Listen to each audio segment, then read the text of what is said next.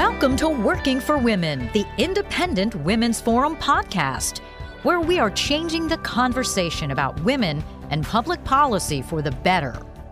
Hey everyone, I'm Julie Gunlock with the Independent Women's Forum and your host for today's Working for Women podcast.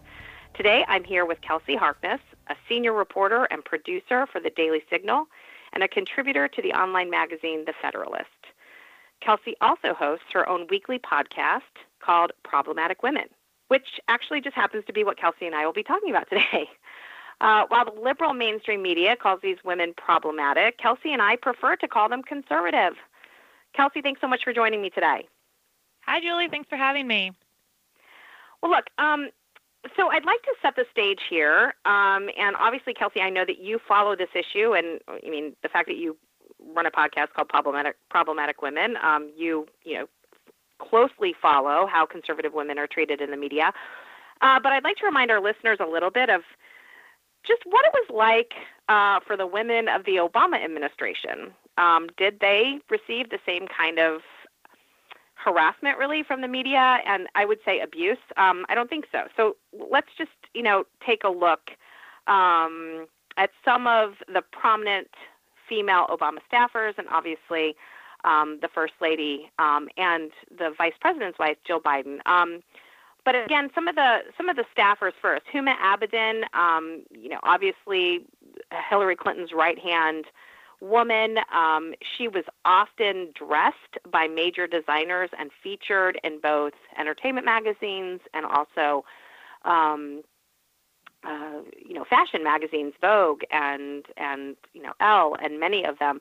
Um, and she was also dressed, even for her wedding, um, by a top designer. So, uh, not bad treatment there. Um, of course, you have the disgraced head of the DNC, uh, Congresswoman Debbie Wasserman Schultz. She had a glossy spread in Vogue, complete with a makeover where they ironed her hair. She looked fabulous. Um, and, you know, again, accompanying a slobbering, very positive story about her. Um, Samantha Powers, uh, U.S. Ambassador to the UN, um, similar glowing spread about her being a working mom, a picture of her looking fabulous um, a- alongside her children. Um, that was in, that was a Vogue spread, and again another sort of fawning article talking about what, an, what what accomplishments and what a strong woman she is, what an admirable woman she is. Um, she was also named Glamour Women, one of Glamour uh, Glamour's Women of the Year in 2015. And of course, you can't ignore the countless Michelle Obama spreads and covers. Just to just to name a few: Glamour, Essence, InStyle, People, Parade, Vogue, Variety. I mean, that's just a, a very very small sample. And the same thing with Jill Biden. She was featured in Elle spread in, in 2013. Um, you even had like you know less sort of you know you had sort of the the prominent figures and the sort of you know really beautiful members of the Obama administration you know being featured. But then you had really even even some serious policy people Valerie Jarrett which is a close advisor of the president.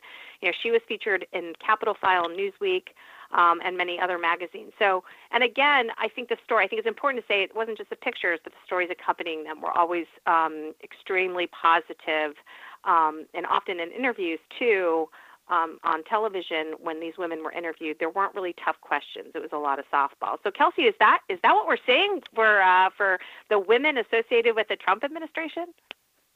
Yes, Julie, I think you did a really fabulous job of laying the landscape of the different ways women are and have been treated between the Obama administration and the Trump administration.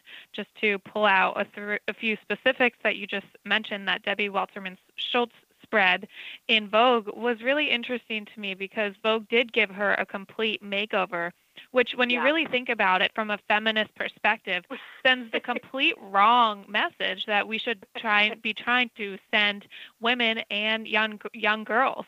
Uh, it's like it's like Debbie Wasserman Schultz wasn't worthy of being featured in Vogue or wasn't good enough for Vogue unless she got this high fashion, glamorous makeover that made her seem like somebody she's not because you know we might disagree with her policies but you have to respect her she doesn't she doesn't seem to value too much her appearance what she looks like when she's doing right. her job. She prioritizes her job, and yet yeah. the fashion magazines don't seem to uh, to um, give her that respect. And I, I actually found it really demeaning the make the makeover that yeah. they gave her. yeah, I totally agree. It's very interesting. You know, you see Samantha Powers at the UN, and she looks like I mean, she's a she's a stunning woman and a woman, and all these women they look great. They look great, right? But you see Samantha Powers at the UN, and and and, and in in, in in shots of her actually doing her job, she looked tired, right? Because of course she's tired, right? She's got a big job. And then in the Vogue spread, she's sort of laid out on this chair, and her children are are playing at her feet, and she's wearing this expensive uh, piece of clothing. Her hair is perfect, her makeup is perfect. Um, you're right that in these in these spreads, often is their looks that are highlighted. They might mention, oh yes, you know she has this big powerful job, uh, but yeah, I, it, I think that's a great point, and especially with Debbie Wasserman Schultz. I mean, the one thing I admire very little about her in terms of her policy, uh, her policies that she promotes, but I've always sort of admired the fact that she's like, hey, I have curly hair, big deal, right? I'm not going to iron it. I'm not going to spend four hours on it every morning. Um, and then when she's featured in this magazine, she's um, she's she's made to look be, to look completely different. I thought that's a that's a very um, good. But again, even even lesser known women. You know, you had you had um, Senator Warren, um, you know, uh, Representative Pelosi, uh, Gillibrand, uh, Sen- uh, Texas Senator Wendy Davis. They've all been featured as these heroes, these leaders. And then women, for instance, like Michele Bachmann, who she's she got the cover, I believe it was Newsweek, and they altered her photo so that she looked creepy. Um, so even when women are fe- and conservative women are generally not featured as leaders, um, but when they are, uh, the story is often incredibly harsh. They're portrayed as a, as a sort of traitor to their sex. And then again, with Michele Bachmann, you even had them altering the photo so she looked menacing. Exactly, and then if if this is what these fashion magazines really value, women's appearance, uh, what they wear, uh, then you would think Melania and Ivanka would be the first two women to be featured and be plastered oh. on the covers of all of them. One of them is a high fashion model, and the other is a, a fashion designer who designs clothes, actually high fashion looking clothes that are a little more affordable for everyday women. But they're just com- not not only completely ignoring Melania and, and Ivanka. We've seen designers refuse to design clothes for them, which right. doesn't really matter because they um, have the good fortune of being able to af- still afford their nice clothes. Yeah. Um, but but they're just not just ignoring uh, Melania and Ivanka. They're writing a number of quite negative articles about them uh, based on their appearance. They're always finding something to criticize them for, whether it's Melania Trump wearing the wrong shoes, whether it's Ivanka Trump yeah. daring to have bows on the sleeves of her dress. The, these these women who claim that they are feminists are constantly picking out things that are wrong with these women's appearances rather than if they want to attack them for the content of what they are saying or the policies they're supporting. Of course they're doing that, but then they're really ruining any ground they have, any legitimacy they have when they come out with these very low blow attacks, which I always just find very ironic when they when they do attack conservative women based on their looks, and we know they've done this to Sarah Huckabee Sanders time oh, and yeah. time again. Oh yeah. It just it, cool. it just reminds me of Michelle Obama's um, famous famous statement when they go low we go high but that's just not the case That's when it comes case, to no. the treatment of co- conservative women Well, look, let's let's be clear. You know, the, the one thing I remember th- that that I would see criticism of Michelle Obama, cruel, cruel things that they would say um, about you know her body shape, about the appropriateness of what she was wearing, about whatever. I don't even want to repeat them. It was terrible. And and and the the, the conservatives that I respect out there would always criticize this. This is not the way we speak about the first lady. She is not to be discussed like that. This is not in any way relevant um, to to who she is or or to the office of, of the first lady and and I think that's that's good and and we should expect that from I mean I wish I would see more folks on the left criticizing the kind of commentary that we're seeing. I mean you mentioned Sarah Huckabee Sanders. Comedians call her fat, they call her ugly.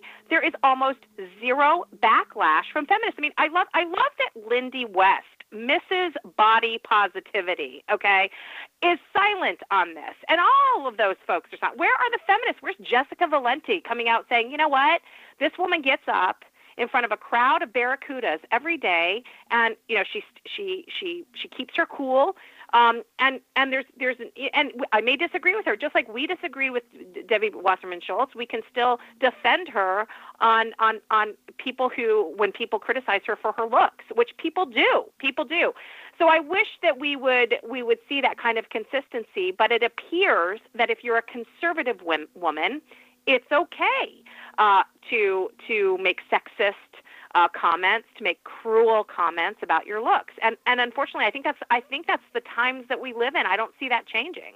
And I think this is exactly why a lot of conservative women and conservative men, for that matter, are having a difficult time associating themselves with this this new brand of new wave feminism, modern day yeah. feminism, which I call a very selfish uh, version of feminism, where they're only focused on issues that affect themselves.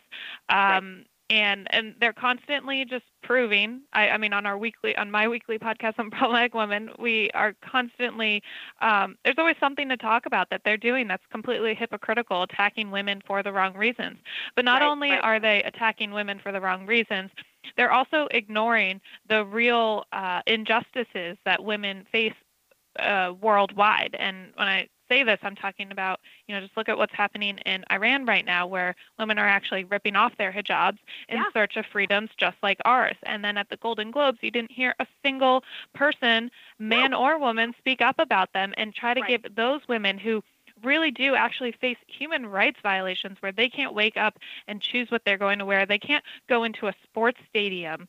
They can't leave the country without their husband's permission. These yeah, these are yeah. real issues that women face, and all American celebrity feminists care about are issues that affect themselves.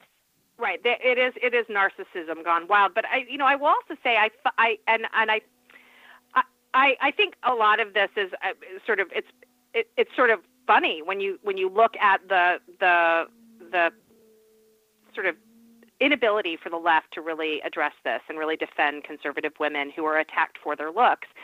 But I also think there's a serious side. Um, you know, for instance, Louisiana Democrat Cedric Richmond made some pretty vile comments about Kellyanne Conway. He uh, there was a picture of her on a couch, and he made some basically some pretty vile sexual comments about it.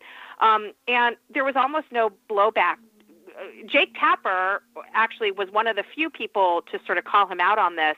Um, but Jake Tapper asked Nancy Pelosi on air uh, to get condemn Richmond's insults, um, and she just shrugged. She said she didn't really know the details of the situation. We saw the same reaction from Nancy Pelosi when Conyers, when it was revealed that Conyers had, had made this payout to someone that he had he had sexually harassed. They made a settlement with this woman, and she sort of just shrugged and didn't really condemn him. It took her something like ten days.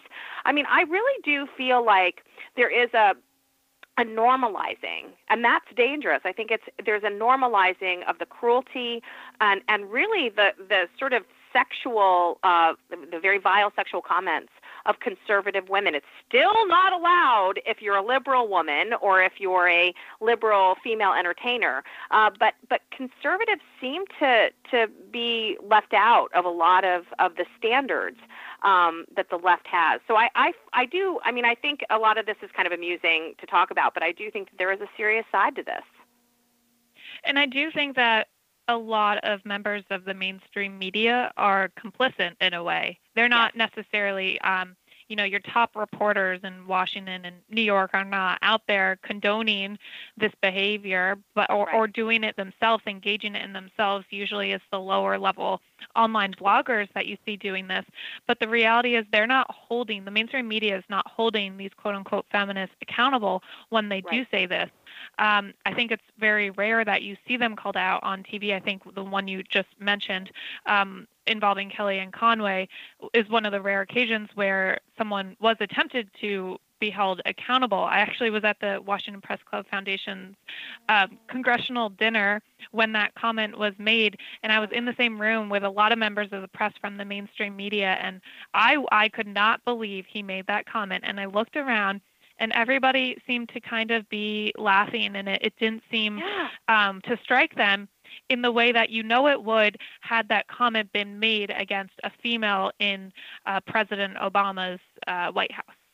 Absolutely. Well, listen, Kelsey, this has been a, a great conversation. Um, very enlightening, a little bit depressing, but um, but I think that uh, I look. I think what the work that you're doing uh, with your podcast and highlighting these issues is really important, and we hope we can highlight them as well.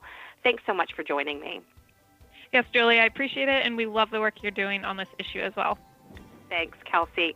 Well, listen, everyone, thanks for tuning in. This has been another episode of the Working for Women podcast. Check us out at IWF.org.